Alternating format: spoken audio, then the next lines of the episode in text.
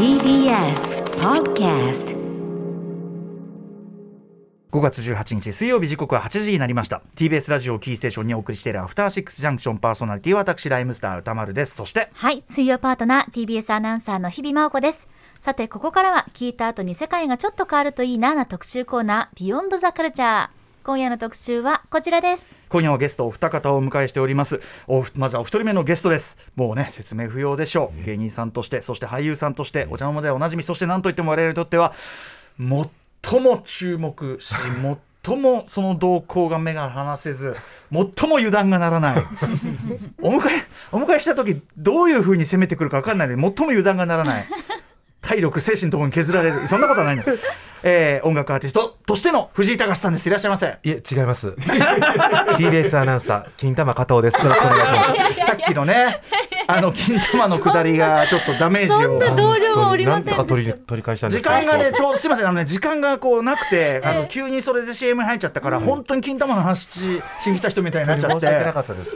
ねすみませんでした。いやちょっとあまりにあまりに運動会の話だったんです。運動会のそうですよねいや問題はアーシャだからそのアーティスト写真を そうなんですよ。だからさこれはいやこれは金玉を作ってるところなんですよって説明になってないんですよ。だからそれをなんでアーシャにするかってことなですよ。なんんかこういうことができたらいいなと思ってこう聞かれた時に答えれるアーシャがいいなと思ったんです。ああなるほどね。ちゃんとはい話のネタになる、はい、でも誰にも聞かれなかったんです 今までずっと。よ逆に混乱を招くね。失礼いたしました。ありがとうございました、藤井隆さんでございますろしくお願いします。えー藤井隆さん、私の番組はもうとにかくいろんな形でご出演いただいておりますし、えっと最新のあれで言うと、スレンダリーアイデアル、ね。はい。えースレンダリーレコードの、まあ、コンピレーションというかね、はい。思います、えーこちらのリリースタイミングで2020年10月20えそんな？そうなんです。ありゃまあ、はい。だいぶご無沙汰しております。お願いします。ということで改めて藤井隆さんのご紹介を、えー本日は私からさせていただいております。も。ったいない。音楽活動という部分ね、はい。えー皆さんご存知、えー2000年なんなんだかんだ。これで歌手デビュー以降ですね。2002年の傑作アルバム「ロミオ道行」もうこれで私は本当にひっくり返ってしまいました。すごいすごいいいい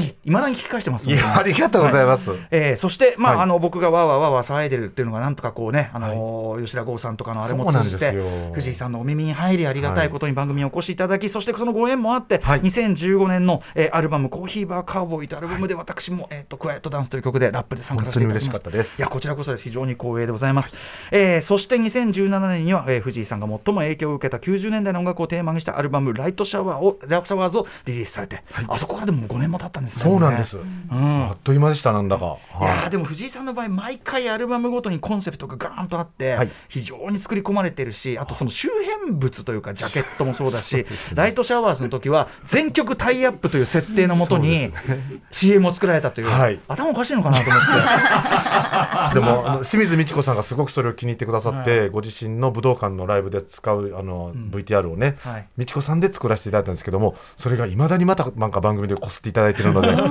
ついでに見ていただけて嬉しいです僕も。はい。はいというね、えーアルバム「ライトシャワー」から5年目に至るあそしてその間には2014年ご自身のレベルスレンダリーレコードを設立されるなど、はい。えー音楽プロデューサーとして、まあ、椿鬼奴さんであるとかね、えー早見優さんそして鈴木京香さん素晴らしい、まあ、いわゆるもう女優アルバムねこれも 出されております。夢叶いました、はい。さあということで、えーまあ、今回はその先ほどもかけた3月9日ヘッドホンガール翼がなくてもリリースされ秋に向けてはい。サードアルバムリリースを控えているということですよね。サードじゃないや。えっ、とまあ。何枚目ですかね、何枚目なのかな、はい。えっと、ロミオ道行き、そう言ってくださるんでえ すみません、えーオールバイオールバイマイセルフ。フ。まあミミニのねサイズもあるからちょっと難しいですよね。ちょっとね。別名義とかもあったりとかも、うんうん。本当わけわからん活動ですね。すいません。いやいやいや。でも歌丸さん私今日は本当にそうやってね丁寧にご丁寧にいつもぼ私のことを迎えてくださるのは本当嬉しいんですけど、はい。今日は違そうですよね。うんです。主役がね。そうなんです。失礼しました。主役を待たせてまこした。んなにスタジオブース入って黙ってるのはみ初めて見ました。見たことなかったです。あのすいません。あの天下のね。はい、紹介してください。切れ味。そうですよね。宝の持ち腐り生きてんすよ。失礼しました。申し訳ない、はい。ということで、えー今夜の主役を改めてご紹介いたしましょう。もちろん芸人さんとして皆さんもう説明不要だと思いますが本日はシンガー歌手としてご紹介したいと思います。フットボール部アワーの、えー後藤輝元さんです。いらっしゃいませ。よろしくお願いします。テルキーン！いやテルキーン！ね。えー、もうわけわからんと思いますけども。テルキンランド。テルキンランド？からやっってきました。テルキンランドからやってきました。テルキンです。誰もわかんないんですこれ。そう。はい。分かってくれてる人もいるんですけアどね。フターシックジャンクションのリスナーの皆さん僕すごい信じてます。そこまでリテララシー高いんですかやっぱりこれはね。もちろんです。基準がやっぱり、はい。いいですか？デンタルチャンネルでおなじみ。デンタルチャンネルと同じもう言わんといてくださいそれ。あの再生回数低すぎるんですよ。そのチャンネルあ YouTube で。見ていただきたいな。繋がってんねんけどなつながってるんですよねこれ。一個一個お話を伺いたいのはすいません。気持ちは山々だが、はい。山々だが、えーまあ、改めてのものもね、後藤さんのご紹介しておきましょうね。えーありがとうございます、簡単にというところにありますけれどもご紹介いたします、はい。1999年に岩尾望さんとコンビフットボールアワーを結成。m 1グランプリ2003年の王者に輝くなど見ない日はないほど大活躍していらっしゃいます。芸人として大成功を収めた後藤さんですが次なる活躍の場として選選んだのは歌手。テレビ東京のゴッドタンなどでその歌声披露されていましたけれども5月11日藤井隆さんプロデュースのカバーアルバム「マカロワ」で本格アーティストデビューされました。はいありがとうございます。ありがとうございます。新しい道を歌手に見つけてね、いやいやそんなことで、いや見つけてというか、ほんま僕の中にはそういう商品要は陳列棚には並んでないところを、藤井さんが「あれください」って買いに来たみたいな感じ。ああ、これ買いますか？みたいな。これ売り物じゃないんですけどみたいな売り物じゃないとこ。はい。はいはい。そこを欲しがるかっていうのは僕はほんまびっくりしました今回。う。ん。なぜそのね、はい。売り物ではないはずの陳列棚からその後藤さんのその歌手としてのあるとある部分,、ね、部分を選んだのか、これ後ほど伺ってきます。あはい。はい。えーということで、マカロは素晴らしいアルバムだったということで今回は時間が許す限り、まあ、曲を実際に聴きながらお話を伺っていこうかと思います。はい。題して国産シティポップ最良の遺伝子を受け継ぐ男藤井隆の新たな挑戦。最新プロデュースアルバム「後藤輝元マカロワ」はどのように生まれたのか藤井さんと後藤さんに直接聞いてみよう。特集です。助かります。ありがとうございます。ありがとうございます改めまして設営不要今夜のゲスト藤井隆さんと後藤輝元さんです。よろしくお願いします。どうぞ。よよろしくお願いします。言うといてや。それやったらね。そう。うん。せーのしかもせーので合わすほどの挨拶じゃないですよ。そこまでのことね普通の言葉やから。ねはいということで先週はですね実はそのマカロワの曲とスレンダリーミックスの聞かせてもらいました、ね。すごかった。なんかコメントシャウトをいただいてたんいですやいやだからもうちょっとこの言葉を入れてくださいって。その時点ではチンクンチンパカンなんなんこれはどうなんの？みたいなんで、えー、これオンエア聞かせてもらってあこうなんねやみたいな。アフターシックスジャンクションみたいなね。クリス・ペプラーさんでねお願いしますっていうリクエストで。クリス・ペプラーさんでね。ほんで一回撮ったんだけども不安なんで大声バージョン撮っといたんですよ。これ自分が勝手に。あそうなんや。そうなんですよ。そうなんですよ。ほんで2種類1を渡してみたいな。そしたら割と大声が使われる。大声。なるほど。クリスの方はあんまり。なかったクリスバージョンが。ねえ。うん、ありがとうございました、ありがとうございます本当にね。はい、ということで、えーまあ、そのスレンダリーアイドルに収録された、あのはい。悲しみスイングという曲で、まずは後藤さんのね、あの歌声というか、その藤井さんプロデュースの後藤さんというのを我々初めて聞いたわけですけど、はい。えっ、と、まあ、じゃあ、まずその根本の質問からしましょう。藤井さん、プロデューサーの藤井さん。後藤さんをこうフックアップされたというか、今回こうフレンダリーの仲間としてはい。曲を作ろうと思ったのはなぜだったんでしょう？僕後藤君とは19年もうすぐ20年になるんですけど、は大阪の「土曜はダメ」っていう番組でずっとレギュラーでご一緒してて、はい。芸能界の中でも本当によくお会いしてる人の一人なんですけど、のんちゃんも大好きなんですけどでもなかなかそれが日帰りだったりとか、うん。あとなんとなく忙しかったりとか。こうご飯に行ったり飲みに行ったりする時間がほとんどないまま20年近くなってたんですけど、2年前ぐらいにちょっとご飯行くなんて話になって、ね。でご飯行った時にカラオケに多分行ったんですよそうね。ですね。でその時に原田真二さんの歌をキャンディーかな？キャンディー。を歌ってくれたんですよ。でそれは後藤君のお姉ちゃんの影響で、はい。あの好きなんですよなんて話を聞いて、はいはい。でそれはあの後藤君といえばやっぱりそのテレビで聞くの長渕剛さんが大好きでとかね、はい。うんそういうイメージがあったんですけども。ゼタシもそうなんですよ、うん。なんかなんかこう全然違うアプローチで、はい。すごく僕歌声聞いてわしづかみになったんですよ、でこれ簡単に言うとこれを歌ってほしいと思ったんですね。なんかその原田真二さんの「キャンディー」をスレンダリーで歌ってもらえないかなって。もうその時だからカバーですね。多分、はいカバーっていうのはうん。頭の中にあったと思うんですけど、それがきっかけですね。これ藤井さんがそのキャンディー聞きながらそこまで感激してるっていうのは後藤さん的には？いや思ってなかったです。ほんまに。まあそれもなんかイベントでも歌ったりとか結果ねそうなんですよねね。えーしてほんで俺が歌ってたら島田珠代さんが邪魔してくるっていう謎の演出なんですけどね。パンティテックスでね。えーパンティテックス。そこでパンティテックス実は生まれたそうなんですそう誕生そうそう誕生そうですそうです。へで、えーまあまあこうやってまあ面白おかしくやってまあ終わっていくんかなと思ったら、えーちょっと歌ってくれへん。実はあオムニバスが出るんやけども、はい。えーそこで歌ってくれへんかって言わはったんです、そうなんですよ。そのパンティテックスが生まれた日のライブの後それ大阪だったんですけど、はい。帰らなきゃいけなかったので、はい。みんなバラバラにね、はい。なったので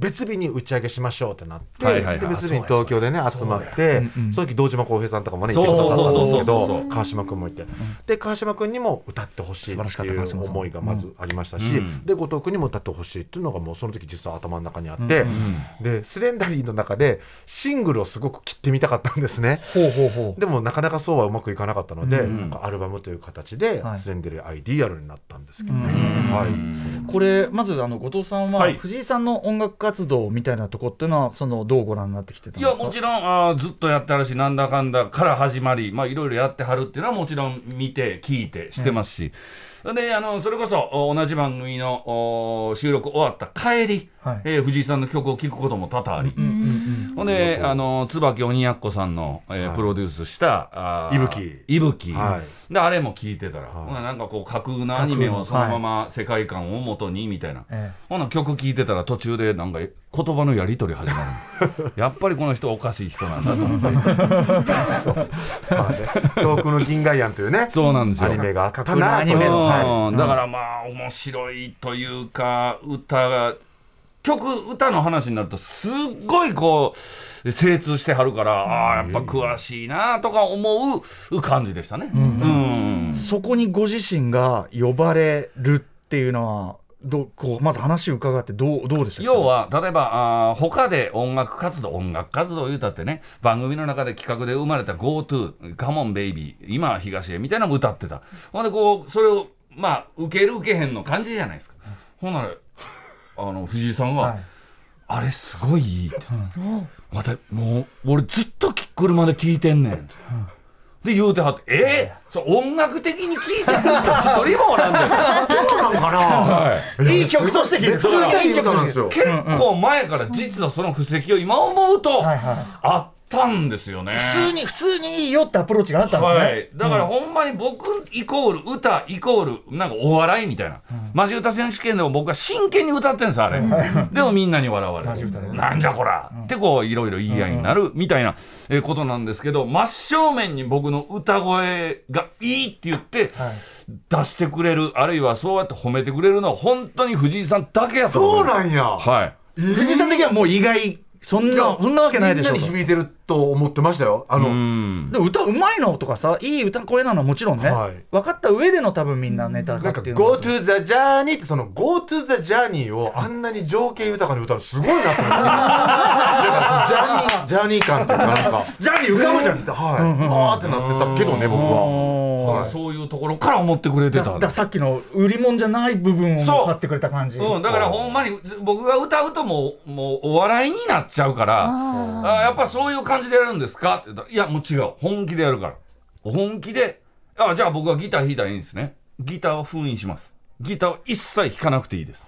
もうあの歌手として歌い手として参加してほしい。っていうことからやったんですね、藤井さんがもうさっきから本当に「へえそんなことで驚くかね」みたいな。いや、この感じがすごいですね逆に。でも僕はね、あの、後藤君が言ってくれた言葉のちょっとニュアンスが違うのは、ええ本当にそのテレビのスタッフの皆さんが後藤君が歌うことに対して、ん。すごい期待と、はいはいはい。あとマジ歌選手権なんて、本当にたくさんの人が関わって大きな会場で歌ったりとかして、で影響力もありますから、やっぱりそれは僕本当にマジ歌選手権だと思ってマジ歌だと思ってるんですよ。うんうん。で僕にはそれはできないけど、僕も後藤君に歌ってほしいっていう思いはそのスタッフの方と同じぐらいあるから、違う形で歌ってもらえませんか？っていう感じかな、なんかその歌手として迎えるというよりはなんか、うんうん。うん、あマジ歌も元からあるだって、うんうん。そうみんな後藤君の歌が絶対好きだと思ってたから、うん思ってるから、うんまあ、それは絶対そうだと思うんだけど、はい。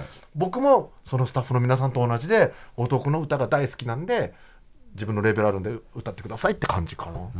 藤井さんの中ではじゃあはい。そのなんていうのかな。これはお笑いはい。笑わせるものこれはかっこいいものとかっはい。てそういう境目っていうよりははい。もういいいいじゃんっていうかうん。なんかそういううん。藤井さんの表現全体に感じるんですけどね。はい。なんかその例えばそのさっきねちょっとやりすぎてるっていうかうんいろいろ変わったことやってる。頭おかしいんじゃないかみたいな ことまでやるんだけどだからそれがものすごくハイクオリティで音楽好きもうならせるんだけどでもやっぱそこ全体としてはやっぱ藤井さんのユーモアというと何なのか。何なんですかね。藤井さんそう藤井さんしか表現しえないなん藤井さかんってね。いやそれこそ、えー今回のアルバムに対してビデオマカロワって映像があるんですね、で僕がいつもと違う服を着て、えーちょっと振り付けをつけながら、ええ。ーまあ、PV で歌って踊ってる。やっぱり今までの僕知ってる人はもう笑うん。ですまあね。で笑うんですけどわ笑う笑う笑う。あれ？めっちゃええ曲 にこうスライドしていってるんですよ、まさに今進行形で、はいはいはい。俺だからそれがやっぱ元のクオリティがないと、はいはい。やっぱり他のアーティストさんもえらいすごいすごいって言ってくれるのはやっぱそこ、うんちゃんと音楽に乗ってるっていうかちゃんとこう分厚い音楽感があるっていう。はいそうですね。うんいいですね。これ、わ、わ、いや、笑い、笑おうとして笑おうと、いい曲みたいな。いいですね。これねそうでも、いい曲、いい曲、いい曲と、んっていう、こうんう、ちゃんとこう、パッケージとか、いろんなところに仕掛けもあって。うんだから、藤井さん、すごいですよね。やっぱ、そこはね。でも藤井ワールド本当に自分が恵まれてるのは自分を最初なんだかんだを歌おうよ歌おうよと言ってくださったアンティノスレコードの社長の伊作さんと、その時のスタッフの方だと思います。で、やっぱりタレントでねそうやって歌いますってもちろんお年玉のように買ってくださる方がいるいたから本当ありがたかったんですけど、うん。でも一方でやっぱりすごいバカにされたしなんかなんで踊ってんの？とかうん。マジで歌ってんの？とか言われましたしあの言葉あんま好きな言葉じゃないけど本当に笑われたから、ん。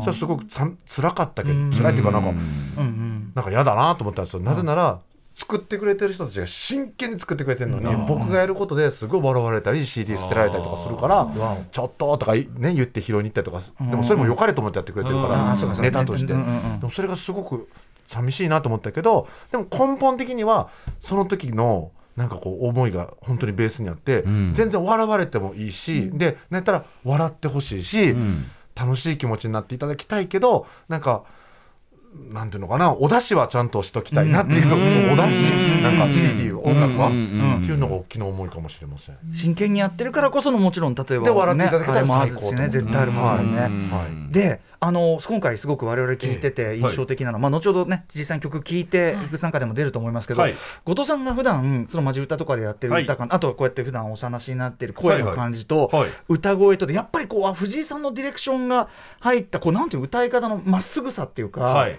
こうやっぱりこう藤井さんらか川島さんもそうでしたけど、はい。藤井さんの川島さんの喋り方とかとは違うなんだろうまっすぐな発声違いますよね、うん。だから普段出してるような音と違う音が乗っかってる曲をチョイスしてくるというか、あうん、それはやっぱあると思いーますね、うんうんこれあのディレクションとかはあったんですか？ボーカルのこうこうやって歌ってとか。めちゃくちゃありますよ。すごいっすよ。俺もう方々で言うてるからあれなんですけど、例えば「悲しみスイング」ですよ、え普通は僕分かんないです。すいません、音楽業界どういうレコーディングの仕方してるかっていうのは分かんないんですけど、えー普通は僕のイメージ、えーちょっと半音上げてみようかと、はいはい。もうちょっとゆっくり歌ってみようか、うんなんかいろいろそういうう音楽的にやると思うんですけど後藤君「悲しみスイング」やんけどこの曲はある俳優さんがいんねん。ベテラン俳優さんやねんそのベテラン俳優さんは今まで歌なんか出したことないねんけど周りが「ねえねえすいませんなんとかさん歌出してくれませんか?」いや僕はいいよ。いやいや歌出してください。すごいいい声ですから。いやいいいい本当にいいから。いやお願いしますよ。あのい2回3回もうスタジオパッと来てパッと歌うだけでいいですから。ええしょうがねえな。あって言ってスタジオに来た。ほんで2回3回歌ったオッケーです。すごかったです。わありがとうございました。そうなんかもうよく分かんなかったけどな。ありがとうっていう人が歌う曲。何これ？えでもわかりません？なんかいやあのまあみそのおっしゃることはわかりますよ。だからその、ある種ポップミュージック日本のポップミュージック史のこういうそういうなんか系譜、ええ。系譜？なんかこう柴田恭平さんみたいな、俺もそればー言われて分かりました。って言いました。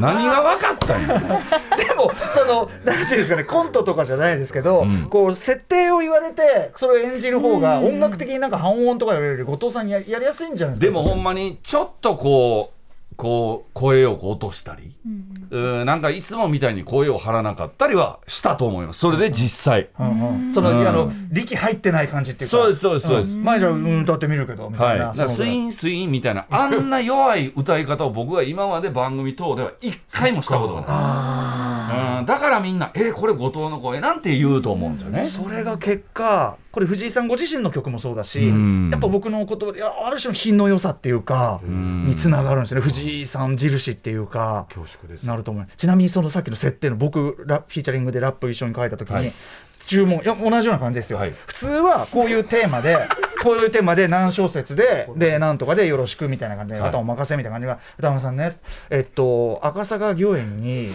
外国のその大使の人が来てるんですよ。でまあパーティーがあるんですけど、まあ、パーティーの合間にちょっと疲れちゃって、はい。そのベランダに出て、はい。で四谷の方向を見てるとその四谷の方向の方で別れ話をしてるカップルがいるんですよ。そのカップルを見て自分の若い頃を思い出してる。そんな曲を。いやで 嘘ですよね。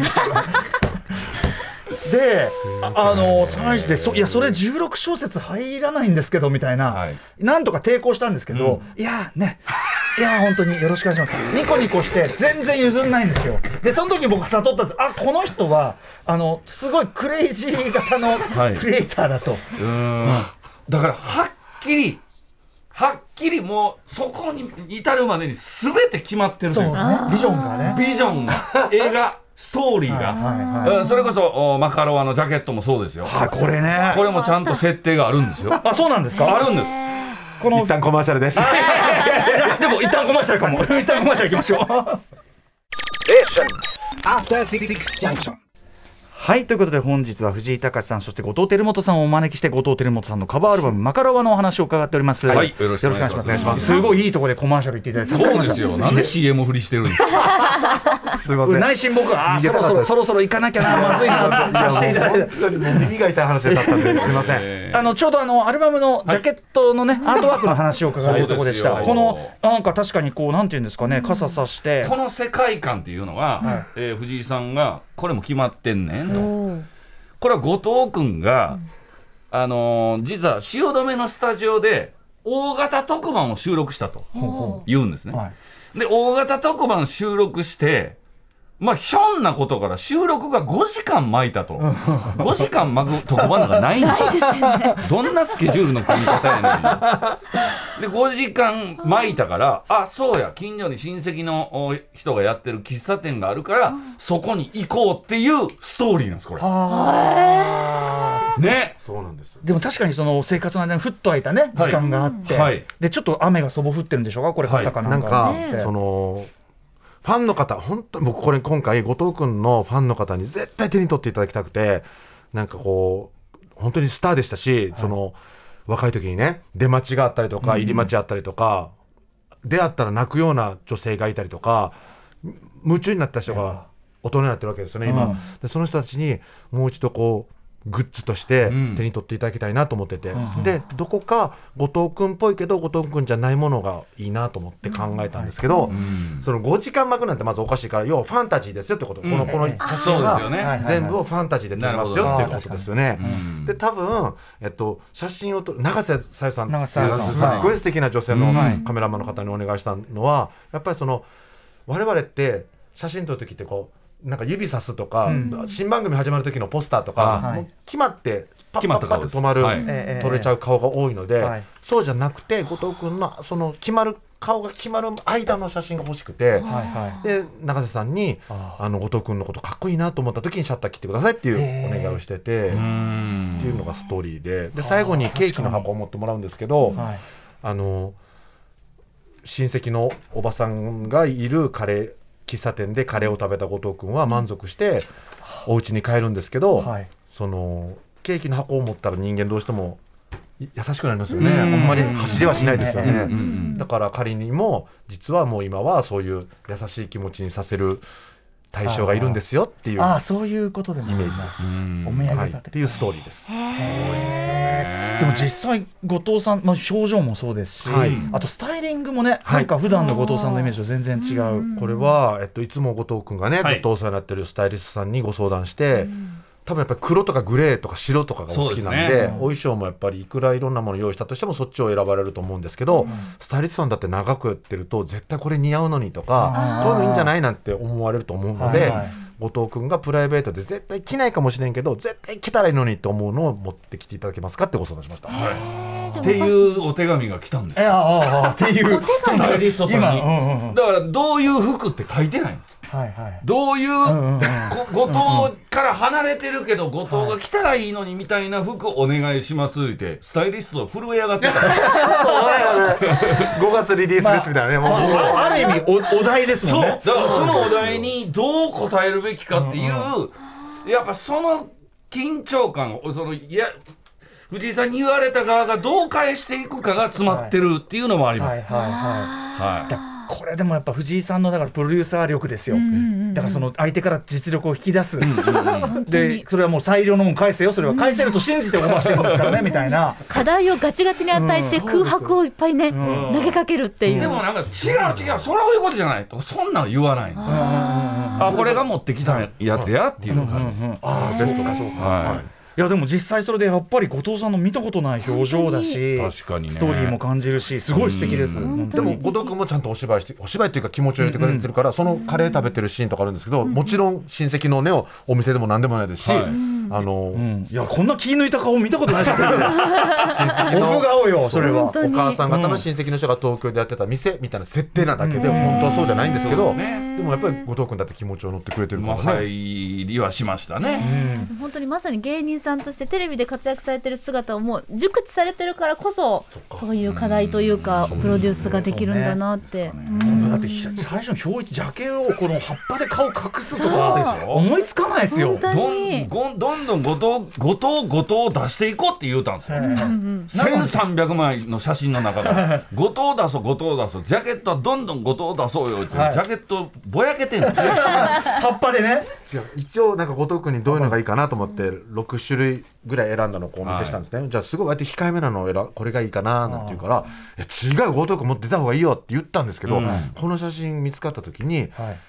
こんなにぼやけてるし全然映ってないのに後藤君って分かるっていうのがすごいことだなと思って、そうおっしゃって。一言であの後藤君がぼやけてるジャケットやろって一言で言えるっていうのがいいかなと思いました、でもそれは本当にそうかも。はい。もう明らかにわかりますもんね。ほんでこれ今まで後藤に後藤のこういう部分にピントがあったことのないところにピントを当ててる要は後藤じゃないところにピントが合ってるっていう意味ですか？って言うたらうーんまあそれでもええよ。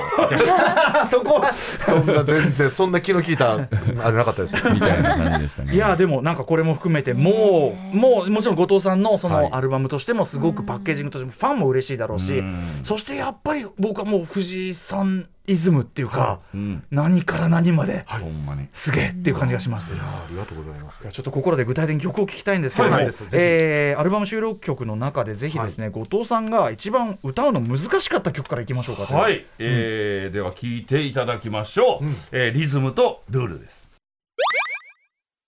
後藤輝元さんで「リズムとルール」これは篠原涼子さんの2000年リリースのシングルの曲でございます、これ難しかったのは後藤さんどの部分でしょう？いやなななね。もうそれを証拠に今もうできてなかっ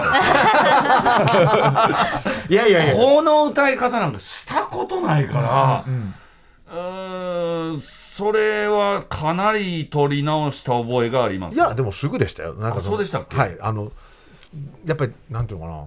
ひっくり返すファルセットっていうかね、なんかこうドーンと出せば本当は出るんですけど、うん。ついつい弾いてたから出なかっただけだったと思いますよ、だからここに関してはその技術、えーさっきの世界観というよりは技術的なもうちょっとここ軽めにしてみとか、えーそういうのはいろいろ教えてもらいましたけど、ね。ファルセットすごいお似合いになりますよ。すごい素敵です。うはい、ん。なんか私の妻の音羽がはい。教えてくれたんですけど、僕はなんでこの後後藤君のことをねプロデュースさせてもらったの時にずーっとあの好きでいる好きになるためにもう何回も何回もこうやっていろんなこと考えたりとか聞いてたんですけど、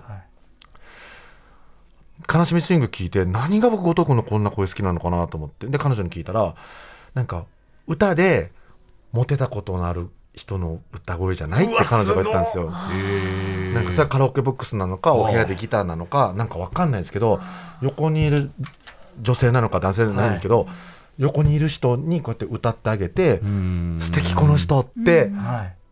うっとりさせることができる声じゃないって彼女が言ってその通りと思って。はあなんか川島君とかはなんかこう素朴な感じで。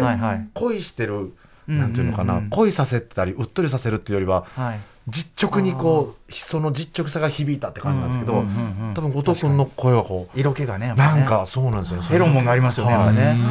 それを僕はその言葉としてキャッチできてなかったけど女性である彼女はそういうふうにキャッチしてくれたから日比さんがこう両耳塞いで聞きたくなるんですってなると、プラプライベート空間を作ってというかね。なん。かなんか歌声にとろけたくなるっていうか。でもそれぐらいになんかこう本当にこう なんかでもなんかえなんか変なこと言いました？いやいや嬉しいです。全然嬉しいですよ。ですか？だから1万円ぐらい。ねちょっと差し上げると思います言い過ぎちゃった。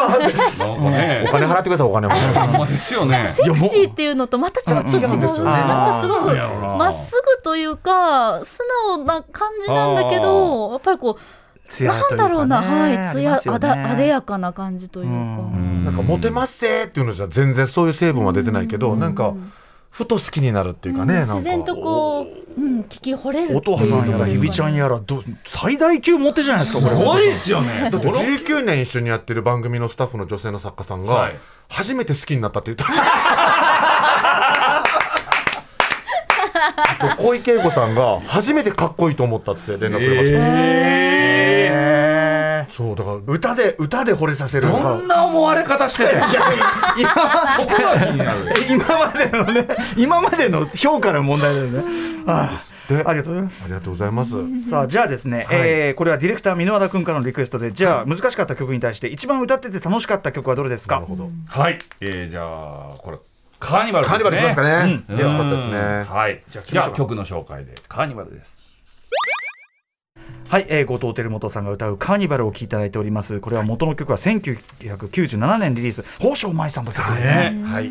元かっこいいですもんねかっこいい。何回も聞きましたこの曲ですよって言われた時に。はい。かっこよかったし、あのうん窮屈なところからなんかサビでうわーって広がるところはすごく好きですね。本当にでも97年ならではの、はいなんかこう日本の R&B 女性が歌う R&B ソングのなんていうのかな本当にさ先駆けっていうかその後さらにいろんな人出てきますけど、はい。あのめっちゃセンスいい曲というかね渡辺慎太郎さんがもそうなんですよね、なんかこう編み込まれてる感じっていうかなんかこう幾重にも重なってる感じがすごい好きで「はい。へい。へいへい」で宝生舞さんが歌ってるの見てすぐ次の日買いに行ったんですけど大好きですこれ、うん。はい、はい、これはじゃあもうその曲にも浸水してるし歌ってて気持ちよかったという。そうですね。なんかほんまにあのこの世界の中に入れんのかと思いましたけど歌ってたらだんだんこう、気持ちよくなってくるっていうのは感じましたね。なんか後藤君ってすごく生きるエネルギーが強い方だと思うんですよね。性のエネルギーうんが。でやっぱこの曲って何か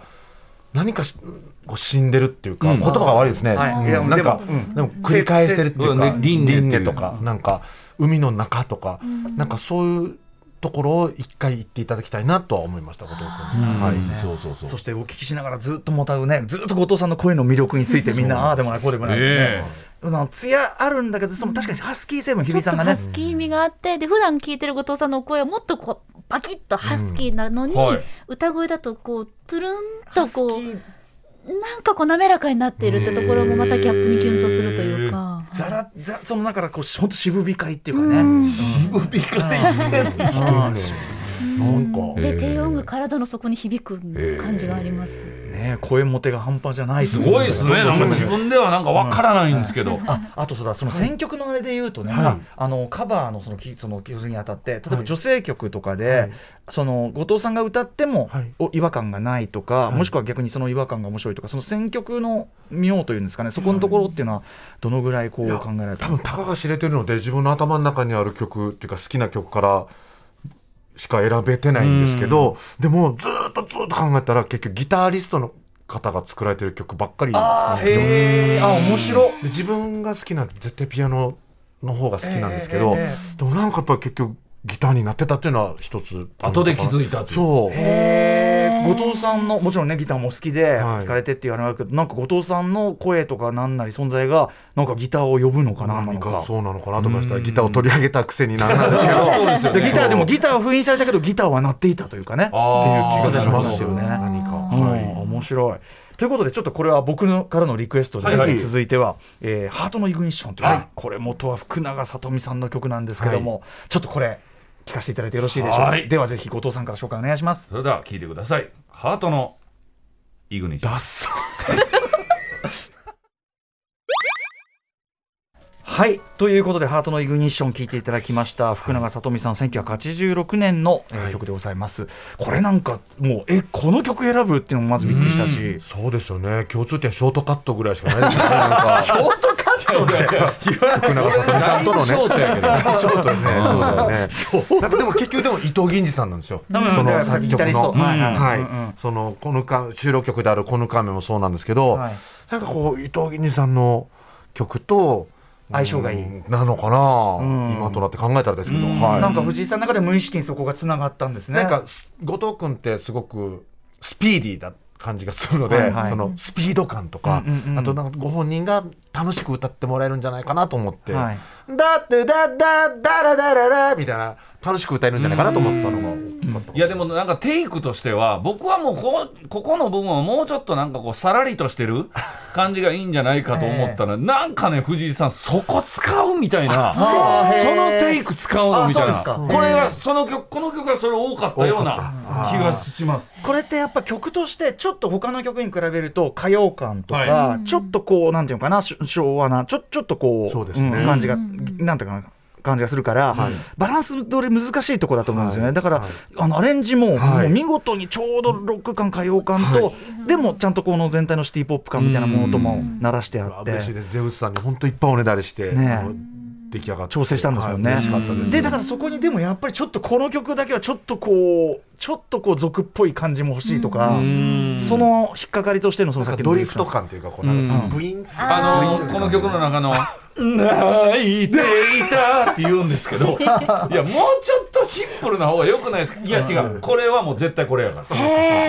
言ってあの藤井さんが選んでるんですよわあテイクを絶妙でもさっきのドリでもドリフト感で言われるとすごいわかる、あとさっきの曲紹介の時のダッサって ひどいツッコミしてること大好きなんですけどこの間のイベントから曲紹介やってもらうんですけど、ええ。ダッサいわ。ダサないですって。ダッサいねんって。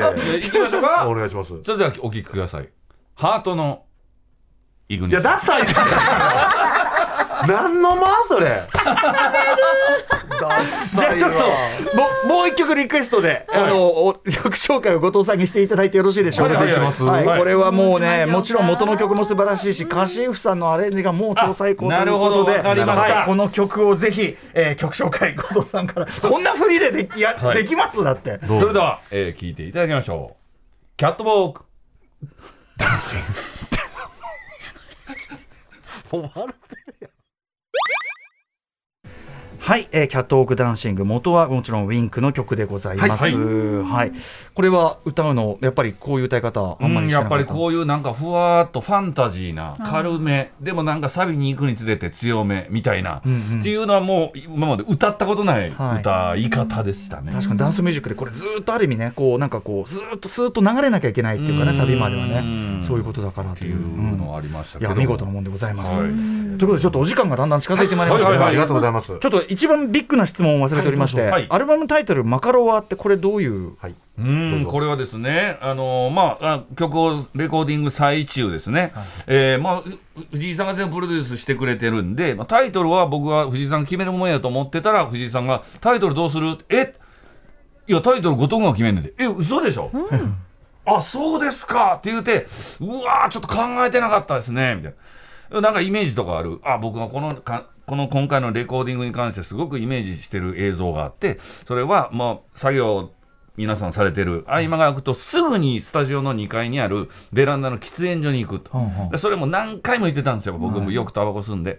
でだんだんだんだん時間も遅くなってきてで周りは暗くなってくる、えーあ時間はもう6時とか7時とかっていうことになると、えー隣の家に窓にバーンと明かりがつくんですね、でそこで、えー子供たちがえーバレエのレッスンを始めるんですよね。でそれをうわ頑張ってんなこんな時間にと思いながら喫煙所で、えータバコを吸ってる映像がすごくイメージ残ってますって言って、あそうなんや。でそれやったら僕が「えータバコの煙とバレリーナってどうですか?」って言ったら「まあそれはええねんけど」って言いなされた。